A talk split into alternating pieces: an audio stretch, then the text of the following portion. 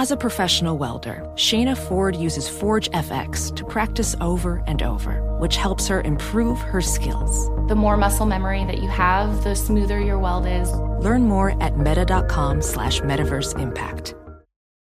BetMGM has an unreal deal for sports fans in Virginia. Turn $5 into $150 instantly when you place your first wager at BetMGM. Simply download the BetMGM app and sign up using code Champion150. Then place a $5 wager on any sport. You'll receive $150 in bonus bets regardless of your wager's outcome. And if you think the fun stops there, the King of Sportsbooks has plenty of surprises in store. Check out daily promotions, same game parlays, live bets, and so much more. Download the app in Virginia today and get 150 in bonus bets instantly from your first wager. Only at BetMGM. BetMGM and GameSense remind you to play responsibly. See BetMGM.com for terms 21 plus only. Virginia only. New customer offer subject to eligibility requirements. Rewards are non withdrawable bonus bets that expire in seven days. Please gamble responsibly. Gambling problem? Call 1 800 Gambler. Promotional offer not available in Washington, D.C. Apple Card is the perfect cashback rewards credit card. You earn up to 3% daily cash on every purchase every day. That's 3% on your favorite products at Apple, 2% on all other Apple Card with Apple Pay purchases, and 1% on anything you buy with your titanium Apple Card or virtual card number. Visit apple.co slash card calculator to see how much you can earn. Apple Card issued by Goldman Sachs Bank USA, Salt Lake City branch, subject to credit approval. Terms apply. You are listening to the Dan Patrick Show on Fox Sports Radio. Congrats to the Vegas Golden Knights in their sixth season of existence. They win the Stanley Cup. Vegas scored 26 goals in the Stanley Cup final. That's the most by any team since the 1991 Pittsburgh Penguins and matching the 1981 New York Islanders for the most in a five game series in the final.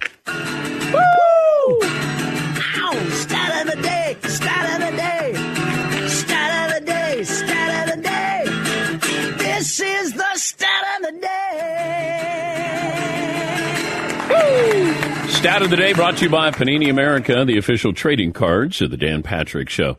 They had nine goals on 31 shots. That seems high percentage. It does. It felt like there was more scoring this year, or at least in the playoffs.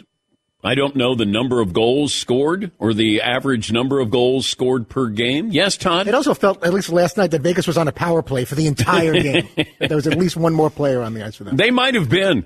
I like, you know, when we have guys who have injuries and we're like, you know, that guy's bothered by, uh, you know, he tweaked his ankle or this guy's got a, you know, hurt finger. He, or Matt Tkachuk, uh, he has a broken sternum. Wow. And still played. But uh, I, I almost said his dad, Keith Tkachuk. That's how old I am. I remember when uh, he was playing. But uh, Matthew Tkachuk, he had a uh, broken sternum. He still came back to play. I don't know what injury you can have in hockey where you don't come back, where you know you, your teammates realize no, he's not going to be able to come back. Now maybe a concussion, maybe, but uh, they would somehow hide that. You know the the one uh, hockey player who had, but they lost track of how many stitches he had above his eye. I think they stopped at 80, but uh, he still came out and played. you know, if you're a hockey player and you get hurt, you're like, God, my teammate's going to be so disappointed. I mean, I got a broken leg, but it's not that bad. It's broken anyway. You might as well get a shift in. can, can, you guys ever remember a, a, final sporting event like Super Bowl, any title event where it felt over earlier? Uh, when the end of the second period, fans were taking pictures and like starting to celebrate at the end of the second. Yeah, period. like twenty-eight to three, the Falcons and the Patriots felt like it was over. I still love when you know NFL Films captured some of the Falcons and they were talking trash like the game is over, and then there's one player saying, "Hey, Tom Brady's out there. Don't start celebrating." yes, Eaton. It feels like college football national championships could have where it gets real ugly real early uh, yeah, Alabama Notre Dame comes Ooh, to mind, where it was yeah. like, okay, this is big brothers versus little brothers Yeah. here. This isn't going to work. Called over during the national anthem. Yeah. Yeah. All right. Uh, the Milwaukee Bucks won an NBA title in their third season. The Arizona Diamondbacks in 01 with uh, Big Unit and Curt Schilling, they won the World Series in their fourth season. The Marlins were in their fifth season in 1997. So here they are, their fifth season, and they're facing the Cleveland Indians, the Indians at the time, and uh, the Indians lose in dramatic fashion. Edmonton Oilers, fifth season. That was 1983. The Baltimore Ravens, fifth season. They were technically an expansion team, but actually that was the relocated Browns, uh, though they had to leave their nickname in the history in Cleveland. That one doesn't count. Ravens, not an expansion team. Uh, and then the Golden Knights, their sixth season. Who's next? The Guardians? The Lions? Or is it going to be somebody like, you know, the Kraken are going to end up uh, going to Stanley Cup final in their, what, third or fourth season? Yeah, Paul. I don't think I remembered the Cleveland Indians lost that one in 11 innings. Yeah, dramatic to, to the fashion. Marlins. Yes. Oh, and then the, the same thing to the Cubs. Yes. Dramatic fashion. They have to be the one seed for the American sports franchise. Because they've been close. The Lions haven't been close. Right. As The- far as like everyone would get behind their cause. Would people get behind the Clippers? Would people get behind the Padres? I think they would get behind the Lions. I think, well, maybe they would get behind the Guardians. That that'd be one of those. The the story would start to build, but the name change hurts that. Definitely hurts. Yeah, and the long suffering Guardian family fans. It's almost like that resets the clock in a way. Yeah, yeah. So it's over. Yeah. Like they're over the Cleveland Indians. Who else would be up there? Clippers, Guardians, Lions. Paulie? Here's one, and this is controversial. The Browns are I- off. this. Okay, I was going to say the Browns. The Browns would have been. They made movies about the Browns stinking draft day and stuff like that, but I really believe that Deshaun Watson has almost put the Browns on hold as a rootable franchise, rootable Okay. for franchise. Yeah. He is Yeah. his baggage has made them off the board as far as people rooting for them Yeah. nationally. Yeah, I could see that. Uh, who else would be in there? But the Browns were great in the 60s. You know, pre Super Bowl, they were great. And then the Packers became great and then won the first two Super Bowls. So you forget about the Cleveland Browns in the uh, early 60s to mid 60s. And then Green Bay with Vince Lombardi and Bart Starr, they came in, took the first two Super Bowls. It's like the pre Super Bowl era. Cleveland was a, a dominant franchise. Yes, Paulie. The Lions seem to have the perfect mix. They got a quarterback who was jettisoned by the Rams, and he's like getting back into football with Jared Goff. And they love to gamble. Yep. They, yes. They, they Oh. love to gamble. They're like us. They love to gamble. They've got the right coach for sound bites. The, the Lions. Yeah, he's yeah, very Dan Campbell. Yeah, sure, sure. Lions are a one seed. See, I, I worry about the Lions this year. Last year, I thought they were a playoff team. This year, they have expectations. I think that's the problem sometimes. Florida Panthers, no expectations this year, had a wonderful year. I don't know if the Golden Knights had expectations. That always had Denver Nuggets, even though they were the one seed. I don't know what the I don't know if people thought, okay, the Nuggets. What were the preseason odds on the Nuggets? Were they even in the top they weren't top five, I don't think, to win the title.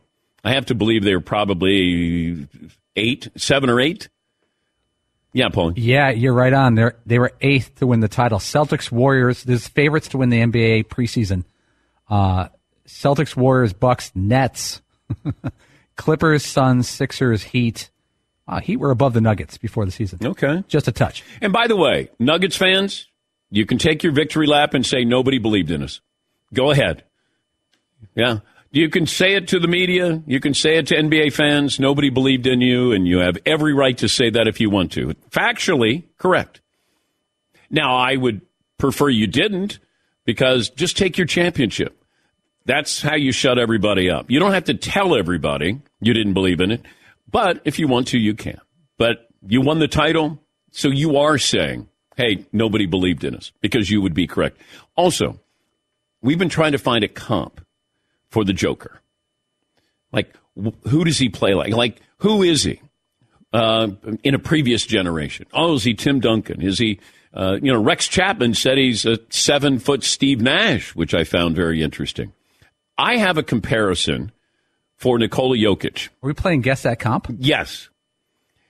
Not a basketball player. Okay. Yeah. So this is someone who makes everyone around them better. No, it's just I, I thought of this guy, and I'm thinking he reminds me of Nikola Jokic. He's an athlete. Ah. He's big. He's great. Oh. Football player? He's funny. The Kelce Bros? in, a in a unique way. So it might be more. Oh, we got theme music for guess the Joker comp. Okay, let me see if I can give you hints. Uh, great backstory. Has a brother. Also competes. Yeah, Paulie. Travis Kelce? Nope. Not one of the main sports. Not not baseball, football, basketball. For some reason, I thought of this guy and I go, he reminds me of Nikola Jokic for some reason. Not baseball, football, basketball. Nope. Very, very good. And has a brother. Top of his profession. Top. Yeah. One of the Klitschko brothers? No. No. Oh, that other guy. Tyson Uh, Fury. okay. Got a unique personality. Big guy. Okay. Uh, good, you know, interesting backstory. Not exactly jacked. you know, he, he somehow gets it done. Got a got a sense of humor there for some reason. I, that's who the Joker reminds me of is Tyson Fury. Okay. All right. Bloop. Yeah. We'll give you one. Well, that, that sounded like a courtesy bloop. Well, no, it was a, yeah, all right. We'll give you It didn't feel like anybody was stepping up with a bloop, and maybe you wanted one. Okay. Yeah, if Colin Cowherd came up with that, you'd be like, okay, all right. That's right. Yeah. You're like, man, you got to hear what he said. Yeah. I always do that. You know that. I that. Colin always has these these analogies. You're like, uh, it reminds me of Steve Jobs, and I'll be like, what? And be like, yeah. I go, okay. it reminds me of Jeff Bezos' girlfriend, huh? yes, Mark. He'll go back to the real estate market, and oh, and that's how Ben Simmons is the best player in the NBA. really, that's amazing. Uh, got to give him credit. You know, those analogies. Yes, Paulie. I don't know if this is exact player comp. the guy I was thinking about the other day when I was watching the Joker was if and this is old, this is dated. Danny Manning when he was at Kansas, he was the big guy and he was the focal point, and everything ran through him. And whenever the game got tight, it was like Danny Manning was not the most selfish player, and if he didn't get any injuries, he's been a real nice NBA player. Yeah. But when he was at Kansas, he was this big guy, and you're like, he's not the he can't jump out of the gym. He didn't look completely jacked, but he just crushed people. Danny Manning in college, Yeah. and the, the whole offense ran through him. Danny and the Miracles. Yeah. I got a chance to cover that, and I just remember the other teams had more talent. But Was that uh, was Pritchard on that and Scooter Barry on Milton that? Newton? Was Milton Newton was Milton could play. He had some compression shorts. I remember he wore. First guy with compression shorts. Scooter Barry, yeah. Yeah. Pritchard. Uh, But that that team, and you're going, all right, they're somehow going to win this thing. And Danny Manning was uh, the biggest reason why. But but uh, Nuggets fans, go ahead. You know, take your victory lap today. Yes, Todd. How about John Daly as a comp at his peak? Someone that has a unique approach to his sport. To look at him, you wouldn't think there's anything particularly athletic about the guy. Okay. Yet he accomplished some shockingly big things during his career. Okay. Yeah. I don't know if uh, Joker has demons and vices like John does, but uh, yeah, coming out of nowhere when he won the uh, PGA Championship at Crooked Stick. I still look back on that story, and I think he was the eighth alternate. And Nick Price, I think, uh, wasn't able to play in the PGA Championship, and his caddy caddied for John Daly, but John was the eighth alternate and ended up winning PGA Championship. Like you talk about Buster Douglas and Mike Tyson, those odds aren't anywhere near John Daly, just eighth alternate just to get in. Yeah, Paulie. Buster Douglas was scheduled to be in the fight versus Tyson for months in advance. Yeah. John Daly found out on like Tuesday he was going to be in the PGA. Yeah. Well, he would have probably been a Monday qualifier. That's right. Yeah, he didn't have. A, didn't he drive down and he had to like nowhere to stay or Yeah, something? I think so. That might be the all-time.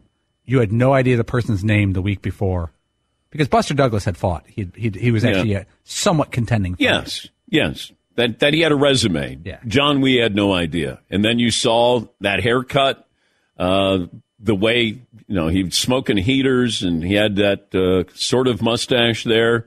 The way, yeah, with the way he, he, they he hit the ball.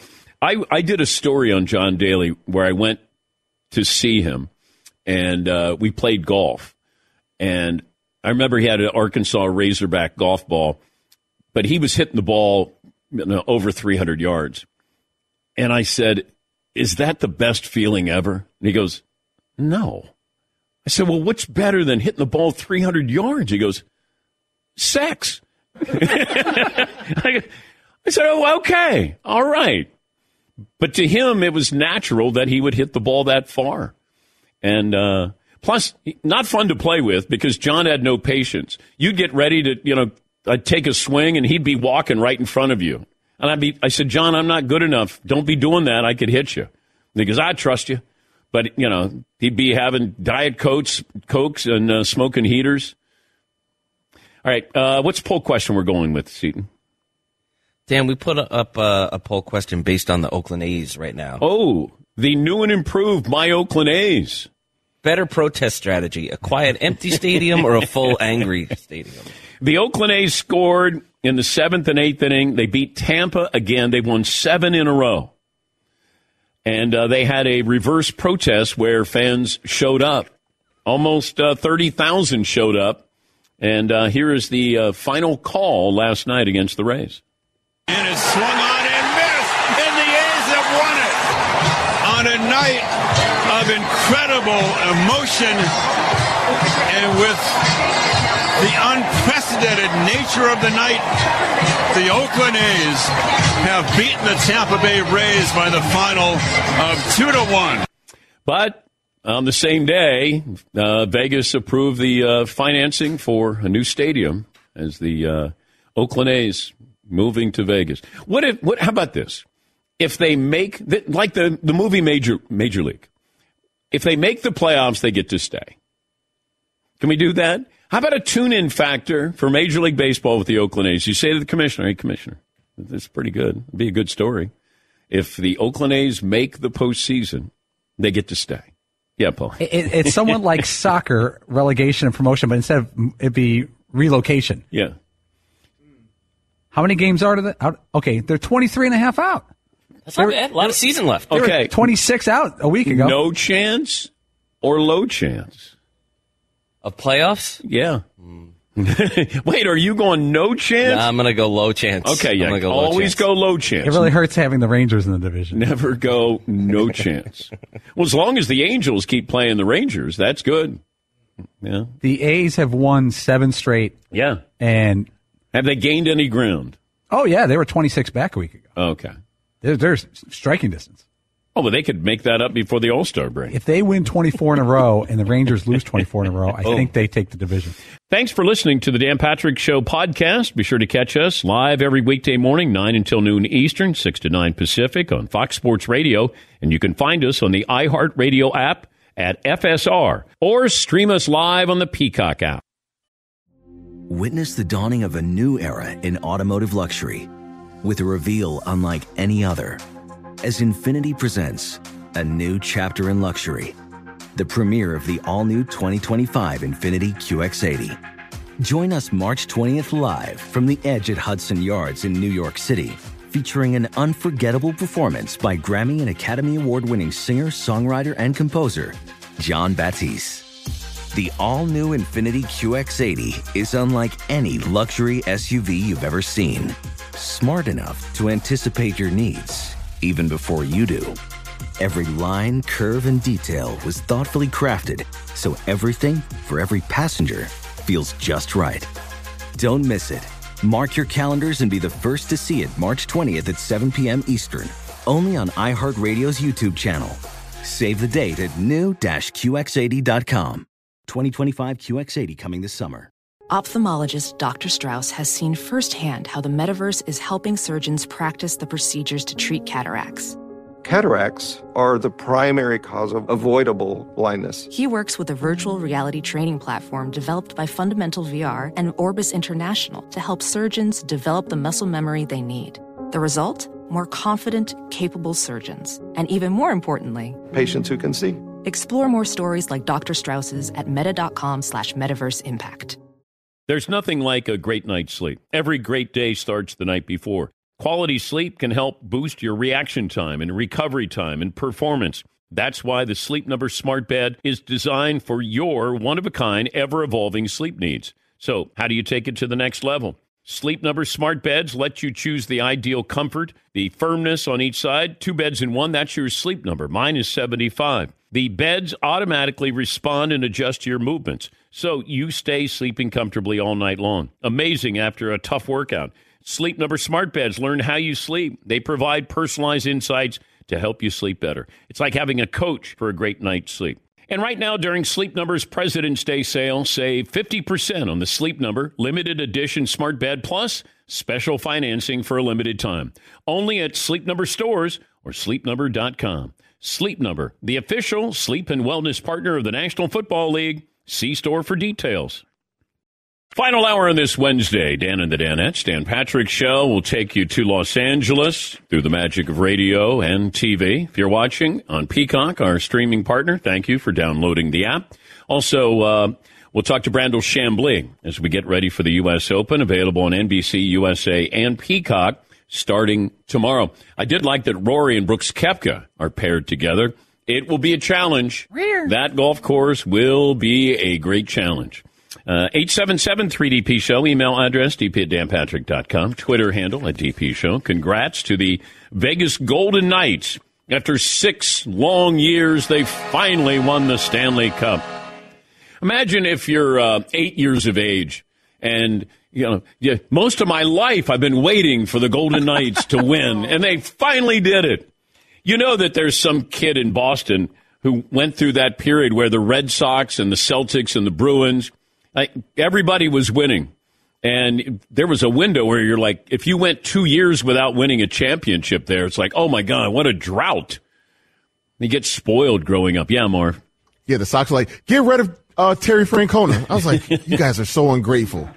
Uh, final results of the poll question from hour two. Seton, what are we going with? Uh, final hour here. By the way, it was on this date, uh, tonight, that Michael Jordan had 45 points, including the game winner as the Bulls beat the Jazz in the NBA Finals in six games. Bob Costas was on the call. Bob will join us coming up here momentarily. We had up there better protest strategy: a quiet, empty stadium or a full, angry stadium. Uh, right now, we've got 54% of the votes. Say a quiet, empty stadium is a better way to protest. We started the show, uh, we christened the uh, Golden Knights winning, but we also talked about the Bills situation because – this isn't one of those let's make up some drama here. It's june and we need some talking points here. We need some uh, you know hot takes. Here's josh allen talking about his relationship with his star receiver stefon diggs. Internally we're we're working on some things. Um, not football related um, but you know steph he's my guy i, I excuse my love him he's, he's a brother of mine you know this does not work what we're doing here without him you know, we, we wish he was in here today and was out there on the field with us, and that's that's not the case. But I've got his back no matter what. The fact that it's not football related is what's concerning here because you can figure out football. And something changed when Josh Allen got hurt, hurt his elbow, and the offense changed after the ninth game. But you get to the playoffs, and you had the altercation or incident on the sidelines where Josh Allen is looking at his tablet Stefon Diggs is kind of calling him out there. But the fact that they didn't remedy this during the summer, I find that very, very surprising. And it is concerning. And that's what Sean McDermott, their head coach, had to say. 877-3DP Show, email address dp at danpatrick.com, Twitter handle at DP Show. Bob Costas, Hall of Fame broadcaster, was on the call 25 years ago tonight. We thought Michael Jordan's final shot and Bob has uh, said that that was not exactly a push off by Michael Jordan. That's like a maitre d showing you to your table. Bob, I still I that I've never been shown to my table by a maitre d where I nearly fell over. So I'm gonna I'm gonna disagree with uh, that description. Yeah, but Dan, he wasn't falling because of the very light push. He was already stumbling because because Michael had faked him out of his sneakers. That's kind of what happened. If that happens in the second quarter of a regular season game, nobody even disputes. No one turns and says, "Hey, wait, that was a push off." Nothing. it, it's because of where it happened, who it happened to. One of the most iconic moments in in the history of sports. Forget about the NBA. If Utah has a gripe, and they do in that game, there was no replay then. In the first half, Howard Eisley hit a three that was waved off as a shot clock violation, and we had it on NBC. It's out of his hands before the clock hits zero. So that's three points taken away from Utah. Later in the game, Ron Harper hits a two that did not beat the shot clock, and it was allowed. Now that's a hmm. five point. That's a five point swing. Of course, when people say it's like, oh well, if that guy wasn't thrown out trying to steal second base and the next guy homers, it would have been a two run homer. That's not necessarily logical because if the circumstances are different, maybe what happens subsequently plays out differently. But in a game that was that close, you take five points away from Utah, they have a case that maybe they could have played a game seven in Utah a few nights later. And I also go back to the play that's forgotten, and it's equally as impressive as Jordan Steele and Karl Malone that led to the game winning shot. Yeah, he's being guarded by Rodman, and uh, according to Michael's subsequent testimony, um, he came around from the side, and Malone never saw him. Michael le- left his guy along the baseline, and Malone is preoccupied with Rodman, and Michael comes from the other side and slaps it away. Yeah, and then that led to what five seconds to go where he hits the jumper. Um, as you guys were game planning after he makes the steal, and then there's a timeout, I believe, and then w- what is being discussed by you guys uh, in in the anticipation? Because we've seen Steve Kerr hit a game-winning shot, John Paxson Mhm. hit a game-winning shot. Is everybody in unison that this is going to be Michael Jordan taking the shot? Yeah, pretty much, because when he stole the ball, uh, he then has it, and no one else touched it. And when you think about it, what's surprising about that? Pippen's hobbling around with a bad back. He's Michael Jordan. He's going to take that shot. He didn't pass it to anybody. He had it the whole time. He took it out of out of the back court into the front court, made the shot over Russell. But when he makes the shot, there's 5.2 seconds left. So even though the Bulls are up by one, whatever you say, uh, the possibility that this is a championship winning shot, the possibility that it's the last shot Michael Jordan will ever take in his NBA career, which briefly turned out to be true until he came back with the Wizards for an encore, uh, that's a possibility, but it's certainly not a certainty because there's still five seconds left and Utah could score. And Stockton got a decent look. Um, Harper was guarding him, as I remember, uh, had a hand in his face. He got a decent look, and as I remember, it hit the back iron, but it was kind of on target. So if that goes in, they play a game seven on, on Utah's home floor. Take us back, and, and I apologize. I thought for some reason when Jordan made the steal that they would have called a timeout then, but No. you know, No, no timeout. Yeah, that's interesting strategy, but you know, strategy always helps when you have Michael Jordan. We're talking to Bob Costas, who was on the call. Let's go back to the flu game. What did you know prior to the game as you know Michael's condition and why he was in that condition? You know, I didn't work the '97 playoffs. Uh, I had I had taken a hiatus, courtesy of my my good friend and patron uh, Dick Ebersol. So Marv's doing the game, um, and I think Hannah Storm's doing doing the pre and post. Of course, I watched every minute of it, uh, and I find out later, and it's a big part of the Last Dance. You know, did he have the flu or did he have food poisoning? And if you've ever had food poisoning, Dan, which I have had a couple of times, that's as cl- as bad as you can feel knowing for a fact that you will not die. You know, Yeah. so if it was food poisoning, I think it's even worse than, than if he had merely had quote the flu. When you think of Jordan's career, it, it's almost like it, it grows. It's like Babe Ruth. It it, it tends to grow. It, you know, metastasizes. Uh, They're just. What is it about that? Like Mickey Mantle's legacy. There's so many of these athletes where you you may not remember them being as great as they were in the moment, but then as we kind of move farther and farther away, does LeBron get the benefit of this? Do you think the way Michael Jordan has? No, not as much through no fault of LeBron's. You can make a very strong statistical case for LeBron uh, in a LeBron Michael uh, comparison. And LeBron discounting centers, because I've always felt, we've talked about this before, they're in a separate category. How do you compare Wilt or Russell or Kareem or Olajuwon or a healthy Bill Walton or whomever? How do you, com- or Shaq, how do you compare them to forwards and guards? But LeBron never comes out these days any worse than number two behind Jordan in that comparison. But what LeBron does not have is as many iconic moments that are replayed almost on a loop and are in everyone's imagination, including those who didn't see it firsthand, going all the way back to the game winning shot for North Carolina in 82 against Georgetown, and then being the centerpiece of the first dream team. And then all those postseason moments, most of them in the finals, but even the shot on Ehlo uh, in an earlier round of the playoffs against the Cavaliers, so many of those moments. Uh, and the iconic commercials, Be Like Mike. And just thinking about the game we're talking about now, that is still the highest rated game in NBA history.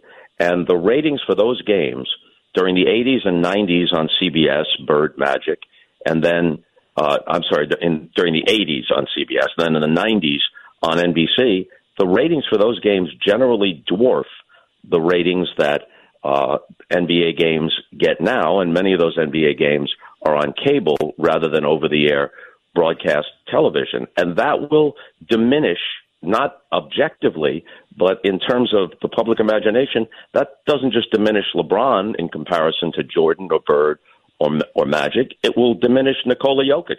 It will diminish Jimmy Butler or whomever you want to name through no fault of their own. It's like Michael is Neil Armstrong. He's the first on the moon. And every, right. everybody else may land there, but Mike was the first there to plant the flag. Bob uh, will be doing an hour long interview with Albert Pujols later today for MLB Network and uh, air to be determined there. Uh, a couple of baseball questions. Uh, we're well into the uh, pitch clock. Uh, how do you Mhm. feel? I think in general, all the changes have been tremendously successful. I've had a few players and managers tell me that they think 15 seconds with no one on base is a little quick, and they'd prefer a uniform 20 seconds. Nobody on and with men on base, a uniform 20 seconds. But I haven't heard anybody dispute the general idea that the pitch clock, banning shifts, the two pickoff throws per at bat, uh, which lets a base runner be a bit more adventurous. Uh, it's nearly unanimous that this is not just okay, but it's a rousing success. The A's moving to Vegas. Does Vegas take the A's out of the Oak? They're taking the A's out of Oakland, but do they take the nickname? Well, if they keep the nickname, then the A's become the first team in MLB history to have the same name in four different locations. Break breaking a tie they had with the Braves. The Braves and the A's are the only ones with three. The Braves were in Boston, in Milwaukee, and now for a long time in Atlanta. And the A's were in Philadelphia, Kansas City, Oakland, and now perhaps in Vegas. But last night, I'm sure you saw this, Dan, and maybe you mentioned it earlier uh, this morning. The the A's had a a reverse boycott night or whatever they Yeah, were calling protest. it last night. The- Yeah. yeah, the fans fans came out, and the idea was let's fill the stadium, or, or at least have much larger crowds than we've generally been drawing, to show that there's support there if we had reason to have faith in the team. And then throughout the game, they're chanting "Sell the team." Meanwhile, this team that was threatening the worst record of all time for a season. Like making the the 62 Mets look like a juggernaut. Now they've won seven straight. So go figure. And the Angels are still in the playoff race, which means as we get closer to the trade deadline, if you're tempted to trade Shohei Ohtani, um, it makes it even harder because you're in the playoff race. Uh, What do you think happens with Ohtani? I- I don't think they trade him. And if they were to trade him, it would make the haul that the Nats got for sending Juan Soto to San Diego look like a pittance. I mean, you'd, you'd have to empty your entire farm system, all your top prospects, plus throw in some players that can be useful right now. Uh, I just don't. I don't see that happening. Plus, there's only a handful of teams that are realistically in the mix if he decides to leave the Angels and sign with some other team as a free agent. So why would those teams want to empty their farm system if the real test is going to come uh, as to how much money they're willing to pay him on a 10 year deal or whatever it is uh, to sign a contract with them? And some team that has no chance to to sign him beyond that time, I don't think is going to roll the dice and pay the price it would take for a midseason trade just to have a shot at a second or third wild card spot. Just doesn't seem to add up. Great to talk to you as always, Bob. Thanks for joining us. Thanks a lot, Dan. That's Bob Costas, Hall of Fame broadcaster, working for MLB Network, and uh, was the play-by-play voice of the NBA on NBC from 1997 through 1999-2000 season. And uh, e me, I thought when Jordan made the steal that there was a timeout, and Phil Jackson let him go in transition, and then he hits the jumper there. I I thought it was his last shot because as I've I've mentioned this before. Jordan would always say through their PR person with the Bulls, Hey, I'll talk to you when we win the championship. So we were guaranteed Mike was going to come on Sports Center, and I was there to do the interview. He said, when we, when we win the championship, I'll come in. Now, sometimes in other series, uh, other finals, he did come in, uh, you know, maybe after a big game. We would always request him and uh, Phil Jackson. But Michael comes in and he's got his shoes off. He's got a, uh, uh, a Cuban cigar, and he's got the basketballs. Jersey is out, and he comes in. And I think that's the last time that we're going to see him as a basketball player. So much so when he left the room, as he left, I go, "It's a shame you're retiring because I want to. I'd love to have a piece of you." And he turns, and it's as if the game is still going on. God, I'll never forget this. He turns he goes, "What'd you say?" I said, "Oh, man, I'd love a, I'd love a piece of you, like to play you one on one." I mean, I'm just joking. We're during a commercial break, and Phil Jackson sitting there. He goes, "Stand up." So I have my suit and tie on. I put the microphone down. Phil Jackson's there waiting for us to come back from commercial break. How the bleep would you guard me? So I got my suit and tie on. He's covered in champagne and I put my forearm in his back, and he'd go, and he just tore into me. He goes, I would bleep de bleep de bleep de bleep de bleep de bleep. And then he walked out the door. And then I go over and I sit down, and Phil Jackson there, and he's looking at me, goes, See what I dealt with? And I was like, Oh my God. We come out of commercial break, and Phil Jackson joining us now. Meanwhile, Mike Mike left a lasting imprint on me that man, you turn it on, boom, it's off. We just won. I think his career is over. And I'm just in a passing comment. Stand up. And I went, uh oh. How the bleep would you guard me? Uh, put a forearm right here in your. Oh, it's like this. I think. Yes, Marv. Did you think to yourself, wow, this guy's a psycho? No, but I understood it. Uh, you know, I, I don't think he was going to suffer fools like, oh yeah, you you know, you maybe you could have gotten your shot off against me or something like that. But I was just kind of joking because I didn't know if that was his last game. But it was my way of asking that by saying, "Yeah, it's a shame you're going to retire. I'd like a piece of you." What? Stand up. How would you bleep and guard me? And I did the forearm bar. Yes, Mark. he was retired. A Chicago Bulls rookie was talking, you know, smack about him, he came to the practice facility and played him one on one. There's a video of it on YouTube. Yeah, and he's like, look at all these banners around you. I know. It's because of me. I was like, this dude's sitting on a golf course and comes back and plays one on one pickup with some unknown rookie. I would like to, you know, do a shooting contest with Michael. And Bad Larry. Yeah. Well, Bad Larry, our gambling podcast, said that he could uh, take Michael Jordan if they shot uh, foul line jumpers for a thousand dollars for each shot. Bad Larry said he'd beat Michael Jordan. He goes, "Yeah, he wasn't that good a shooter." I said, "He was guarded by some of the greatest athletes on the planet." And he shot 49% and 83 from the line. Like, what are you talking about, Ben? But I, I, I would like to, you know, a shot at Mike. Todd, would you see if Michael Jordan, he doesn't even have to do an interview.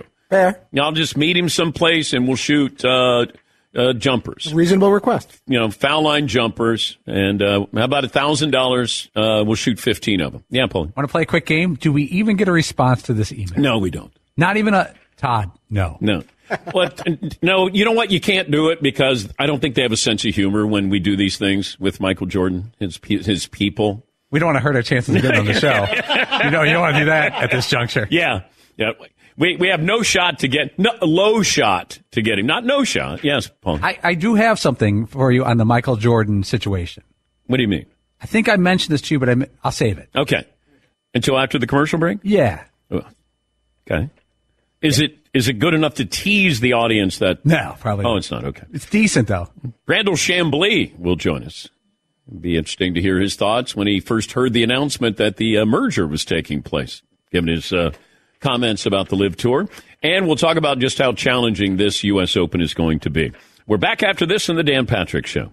Thanks for listening to the Dan Patrick Show podcast. Be sure to catch us live every weekday morning, 9 until noon Eastern, 6 to 9 Pacific on Fox Sports Radio. And you can find us on the iHeartRadio app at FSR or stream us live on the Peacock app.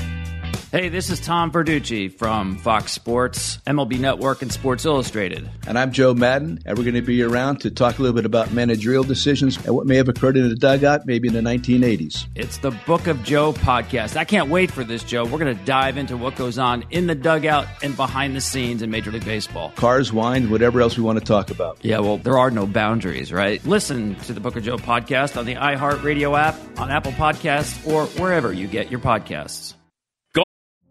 Witness the dawning of a new era in automotive luxury with a reveal unlike any other as Infiniti presents a new chapter in luxury, the premiere of the all new 2025 Infiniti QX80.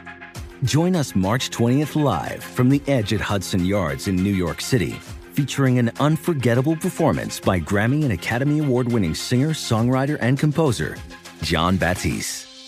The all new Infiniti QX80 is unlike any luxury SUV you've ever seen. Smart enough to anticipate your needs, even before you do. Every line, curve, and detail was thoughtfully crafted so everything for every passenger feels just right. Don't miss it. Mark your calendars and be the first to see it March 20th at 7 p.m. Eastern, only on iHeartRadio's YouTube channel. Save the date at new-QX80.com. 2025 QX80 coming this summer. Welding instructor Alex DeClaire knows firsthand how VR training platforms like ForgeFX can help meet the demand for skilled workers. Anywhere you go look, there's going to be a shortage of welders. VR training can help welding students learn the skills they need to begin and advance in their career. The beauty of virtual reality is it simulates that exact muscle memory that they need. Explore more stories like Alex's at meta.com slash metaverse impact. BetMGM has an unreal deal for sports fans in Virginia. Turn $5 into 150 instantly when you place your first wager at BetMGM. Simply download the BetMGM app and sign up using code Champion150. Then place a $5 wager on any sport. You'll receive $150 in bonus bets regardless of your wager's outcome. And if you think the fun stops there, the King of Sportsbooks has plenty of surprises in store. Check out daily promotions, same game parlays, live bets, and so much more. Download the app in Virginia today and get 150 in bonus bets instantly from your first wager. Only at BetMGM. BetMGM and GameSense remind you to play responsibly. See BetMGM.com for terms. 21 plus only. Virginia only. New customer offer subject to eligibility requirements. Rewards are non-withdrawable bonus bets that expire in seven days. Please gamble responsibly. Gambling problem? Call 1-800-GAMBLER. Promotional offer not available in Washington, D.C. Golf's biggest stars head out to Hollywood. They're already there. LACC capture the sport's third major championship. U.S. Open starts tomorrow. NBC, USA, and Peacock. Before we get to Brandel Chamblee, Paulie said that uh, we had an update on Michael Jordan. Kind of. I, I maybe I didn't mention this about about three years ago. You, so one of the things we've always wanted to have Michael Jordan do a sit down on this show, a good Yeah. half hour, hour, Yeah, yeah. whatever. You've always said that's it. That's the the big one. That'd be fun. Yeah. So remember, it was about three years ago when the Jordan documentary came out, right? Okay. And we know the guy who directed it and put it all together. And there was this little event wrapping it up, and I did a little pop by, and I met a few people that were this Mike deep inner circle people with Michael Jordan. Okay. like inner circle Okay. people that approved things in the documentary, gatekeepers to all things Michael Jordan. I was talking to one of these people, and I conveyed to them, I go, "Hey, so one of the things we'd always wanted to do," and it was a calm conversation. It was a nice conversation, and I just dropped it in. We'd always we would love to have Michael do a Mhm. hangout, sit down at some point. Yeah. And the person goes, that was the response. Oh, okay. Which is rarely good when you ask for Yeah. something. Yeah. And and I said, well, I go, you know, I'm not talking tomorrow. I'm saying before the show is over. I said, you know, between you and I, before Dan retires, let's get this done. It, it was more like, hey, let's do this. Okay. And the person looked at me and they said, and, and this person goes, "Is Dan retiring? Like, is Dan retiring in the near future?" I If go, it no. meant that we could get Michael, then I'd retire You'd right announce now. it. Yeah. You'd announce it. Yeah. I said, no, no, no. But I go, I will give you like a good six months heads up. Okay. And she goes, give me, give me a heads up. Okay. And I would say it went from 5% to 30%. So it wasn't a no chance; it was a low chance. I think it, yeah. I now think there's it a possibility. Yeah, I'd say 30%. Okay. Possibly 30 All right. So you're saying we got a shot? Yeah, back to you. Brandel Chamblee, Golf Channel lead studio analyst. He's out of the studio and he's at LACC, one of my favorite golf courses, the North, of course. Um, he joins us now on the program. Brandel, what would you shoot if you played LACC? From the tips? Yeah. Oh, I'd, I'd probably have a hard time breaking 80. Yeah. I think there are a lot of golfers that are going to have a hard time trying to break 80. I think that that's a tough golf course, but this is what the U.S. Open wants. Is that correct? That par is going to be your friend? Yeah, it's a spectacular design, Dan. If you've played it, uh, you know it's all the buzz. You know, this is a town that likes a good nip and tuck, uh, and this golf course has had a nip and tuck, so to speak. It's had a in the golf architecture world uh, a, a far and wide lauded nip and tuck, uh, and it's architectural eye candy. But uh, I think it's going to play spectacularly for the players. Big, wide fairways for the most part. But if you miss the fairways, you're going to pay a tough price. But it's the green complexes that are just out of this world. If this golf course were on the ocean, uh, it'd probably be ranked, if not the best golf course in the world, right there behind Pine Valley. Yeah, I agree. I played it a few times, and I'm just playing from the member tees, and it's challenging. But I, I told the audience, you'll be surprised that the rolling hills, like there, you're not getting flat lies there. That it's it's got far more undulation than you would expect at a golf course out there. That's true. I mean, people whose job it is to to to dwell on architecture and so forth say that this is probably the best parkland site imaginable for an architect. And you know, obviously, this was a hundred or so years ago. It's Gil Hanse's line. Gil Hanse said that this golf course, uh, I believe it's you know, he's paraphrasing a little bit, but I think he said this was the finest architecture that he's ever seen, and he's he's seen more than his share. Um, and then you start to figure out who's a favorite at, at an event like this. Um, I know that Scotty Scheffler, DraftKings has him as the favorite, then Jon Rahm, and then Rory and Brooks are thrown in there, and Patrick Cantlay. What do you think of uh, that lineup there? I think DraftKings nailed it. Uh, you know, like you, you always look at the best players, but when you get to a venue like this where the fairways are so wide uh, and there's there's ample room to just air it out for the best drivers and the longest hitters in the game, but then there's this there's this really uh, high demand for precision coming into these greens. I mean, they're they're small targets, they're angled. There's a big big price to pay if you miss them. And Scotty Scheffler right now is he's almost as far just in terms of ball striking. The distance between him and everybody else is is almost Tiger 2000 and everybody else in terms of ball striking. So Scheffler leads, you know, strokes gain off the tee, leads strokes gain approach. Uh, you know, he hits more greens than anybody. You know, at the Memorial, it was the second best performance ever, strokes gained tee to green, and he didn't win because he's just well, he's he's putting like you and me probably. Uh, if he just puts decent, just decent, uh, he should win this event. He could win it going away. We're talking to Brandel Chamblee, and you can have uh, the coverage, the U.S. Open. It'll be from Los Angeles, LACC. It'll be on NBC. Uh, also, the uh, wrap up show that is a wonderful show that Brandel's there with Rich Lerner and company. That's uh, after every round. You can see it nightly. The drama from last week, the fallout, and you've had time to soak this in. Has how has that time period helped or hurt your thoughts on this merger with LIV and PGA Tour? Well, I'm sure like everybody that heard this, they thought they were being punked. Uh, I did for sure. Uh, but now that I've had some time to talk to the people that were really close to this deal, you know, I said the other night that probably the second worst thing that could happen to golf is if this deal went through, and probably the worst thing that could happen to golf is if it didn't go through. Uh, the plight of the PGA Oh. Tour was such that you know they were hemorrhaging money in legal fees and also in trying to sustain these these purses to compete with LIV to keep players from being poached and going over to LIV. Uh, they weren't supported by the ratings. The ratings are fine in golf. Uh, golf's in a great spot, but they don't justify $25 million purses. And the reward expectations of the tour players have been reset, I should say, to unsustainable levels. Um, so when you when you look at the economics and you look at the fact that LIV was not going to go anywhere, the Saudis weren't going to go anywhere, it seems you know more understandable the deal was made. But there's still this impression that the tour sold the professional game to the Saudis, and that is the pervading impression in all of golf right now. Do you believe that? Well, when you dig into the details, not the not the actual PGA Tours we know it, this investment arm that they've created, this this uh, this new entity that's yet to have any specific goals.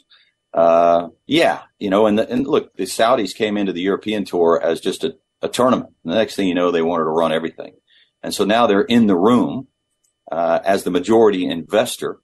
Um, I think it's pretty easy to look down the line and think that they could they could exercise undue influence in the game of golf and when you consider that there were other economic solutions, no doubt I know of the economic solutions. I've talked to people that have offered the PGA Tour some money, and everybody gets enamored with this this this PIF, this PIF fund for having six hundred and fifty billion dollars, and they're quick to say that they have all the money in the world, but you know, I've talked to a lot of financial people in the last week and they laugh at that. They're like, there is $140 trillion of good, clean, somewhat honest money all around the globe. And a lot of it is very interested in aligning themselves with the PGA Tour. So there are other good, clean economic solutions that the PGA Tour could have considered.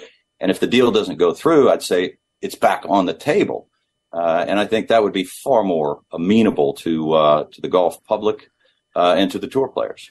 I've tried to approach this as just a golf fan. That I don't think they had altruistic motives starting the LIV Tour. And Greg Norman, he wanted, he had a vendetta against the PGA Tour. So I was disappointed. You can take the money. I don't care. Go take the money. But I only cared about watching golf. I wanted to see the best players. And I'm wondering what the game is going to be like in three years from now.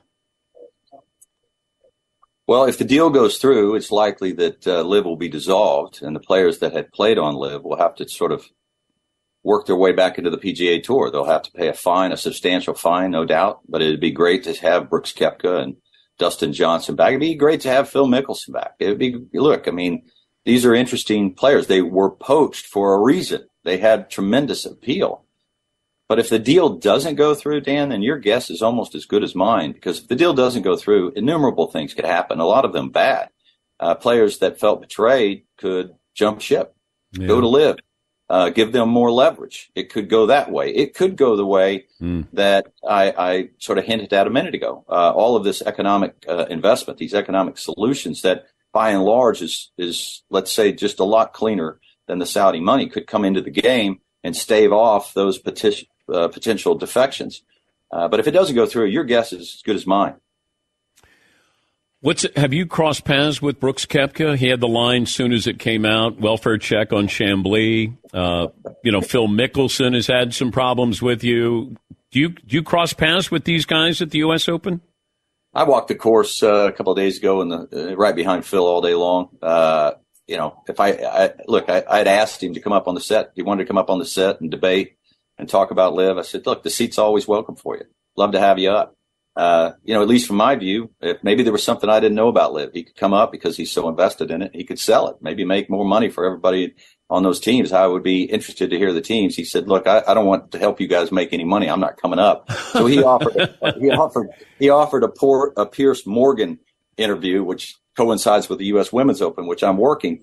So I had friends of mine reach out to him. I said, look, I'll sit down with you on a podcast anytime, anywhere and talk about LIV all you want.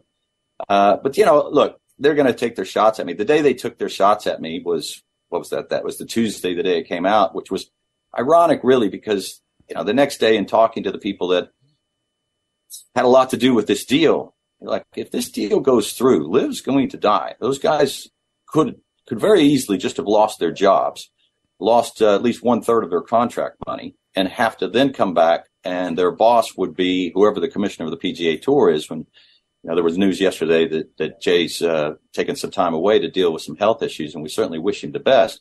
Uh, but let's say Jay recuperates and is still at the helm, they have to come through Jay Monahan, who you know I'm, I'm not sure he's going to be too lenient in dishing out their fines to come back because you could make the argument. I certainly make it that they've char- they've they've harmed the PGA Tour in, in, in irreparable ways. Yeah, I agree. Um, I'm just like, how much can you fine Brooks Koepka if he wants to come back to the PGA Tour? Well, it's been floated around. I think everybody pretty much knows uh, what he left for. So take the taxes away, and there's your fine. you know, you, you, you, you can't irreparably damage the PGA Tour, benefit financially from it, be involved in legal issues along the way, which cost the PGA Tour loads of money, which otherwise would have been reinvested in the tour or pension funds or purses, uh, and expect to come back and still have the upper hand financially with the people you're competing against. But could you see Rory getting equity in the PGA Tour and Jon Rahm and Scotty Scheffler? You know, that's the thing. Look, if, if this deal doesn't go through, and I was reading today, just before I came on your show, uh, CNBC was reporting that PGA Tour players are considering outside bankers to take a look at this deal. Any outside bankers or investment that may come into the PGA Tour, I would say would be a heck of a lot more rational than the investment from the Saudi side. And the reward expectations, as I just said a little while ago, have been reset with, amongst PGA Tour players to unsustainable levels. And to re-anchor those reward ex- expectations uh, to reality uh, is going to be difficult to do. But any investor that comes in is not going to say, "Look, we, we are not playing for twenty-five million dollar purses unless the ratings support that." These people would understandably want a profit, whereas all that the Saudis wanted was to launder their reputation, which if the deal goes through and you have uh, the head of the Saudi investment fund on the PGA Tour board, I would say job well done. You did it. You've laundered the reputation of uh, a reprehensible, unconscionable uh, regime. Are you welcomed in Saudi Arabia? I don't plan on going Riyadh, to Riyadh anytime Okay, soon. But I- I'm just curious. But, but look, I, I think you know it's it, this is not about the Saudi people. I, I have no doubt they're exactly like us. They're you know the the vast majority of them want to have a job, uh, want to have good health care, raise their kids, put food on the table, and have a nice time in the evenings. I, I'm talking about the apocalyptic, apocalyptically radical uh, uh, leaders, and, and in particular MBS, who uh, you know his his human rights record is is is not particularly good. Play nice this week, okay?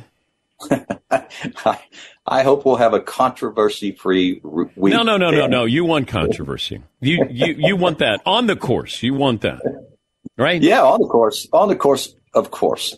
But I wouldn't mind, uh, you know, some nice quiet evenings. You know, where my phone's not blowing. my wife would appreciate that. Maybe, maybe Mickelson just sneaks by one time and uh, stops by the set.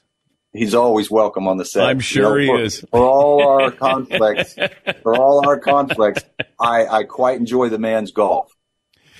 Uh, great to talk to you, Brandel. Have fun. We'll be watching. That's Brandel Chamblee, Golf Channel lead analyst, and uh, they'll be on coverage uh, this entire weekend, nearly 20 hours of weekend coverage on NBC, and of course, Golf Channel and the uh, wrap up shows. They have championship coverage Thursday and Friday from 4 to 6 Eastern. Thanks for listening to the Dan Patrick Show podcast. Be sure to catch us live every weekday morning, 9 until noon Eastern, 6 to 9 Pacific on Fox Sports Radio. And you can find us on the iHeartRadio app at FSR or stream us live on the Peacock app. Infiniti presents a new chapter in luxury, the premiere of the all new 2025 Infiniti QX80, live March 20th from the edge at Hudson Yards in New York City, featuring a performance by Jon Batiste. The all new 2025 Infiniti QX80 is an SUV designed to help every passenger feel just right. Be the first to see it March 20th at 7 p.m. Eastern, only on iHeartRadio's YouTube channel. Save the date at new-QX80.com. Don't miss it. 2025 QX80 coming this summer. Hey, hey, it's Malcolm Gladwell, host of Revisionist History. eBay Motors is here for the ride. Your elbow grease, fresh installs, and a whole lot of love transformed 100,000 miles and a body full of rust into a drive entirely its own. Brake kits, LED headlights, whatever you need, eBay Motors has it. And with eBay Guaranteed Fit, it's guaranteed to fit your ride the first time, every time, or your money back. Plus, at these prices, you're burning rubber, not cash. Keep your ride or die alive at ebaymotors.com. Eligible items only, exclusions apply. When you're an American Express Platinum card member, don't be surprised if you say things like, Chef, what course are we on? I've, I've lost count. Or, Shoot that, shoot that! And even, Checkout's not until 4, so. because the American Express Platinum Card offers access to exclusive reservations at renowned restaurants, elevated experiences at live events, and 4 p.m. late checkout at fine hotels and resorts booked through Amex Travel. That's the powerful backing of American Express. See how to elevate your experiences at americanexpress.com slash with Amex. Terms apply.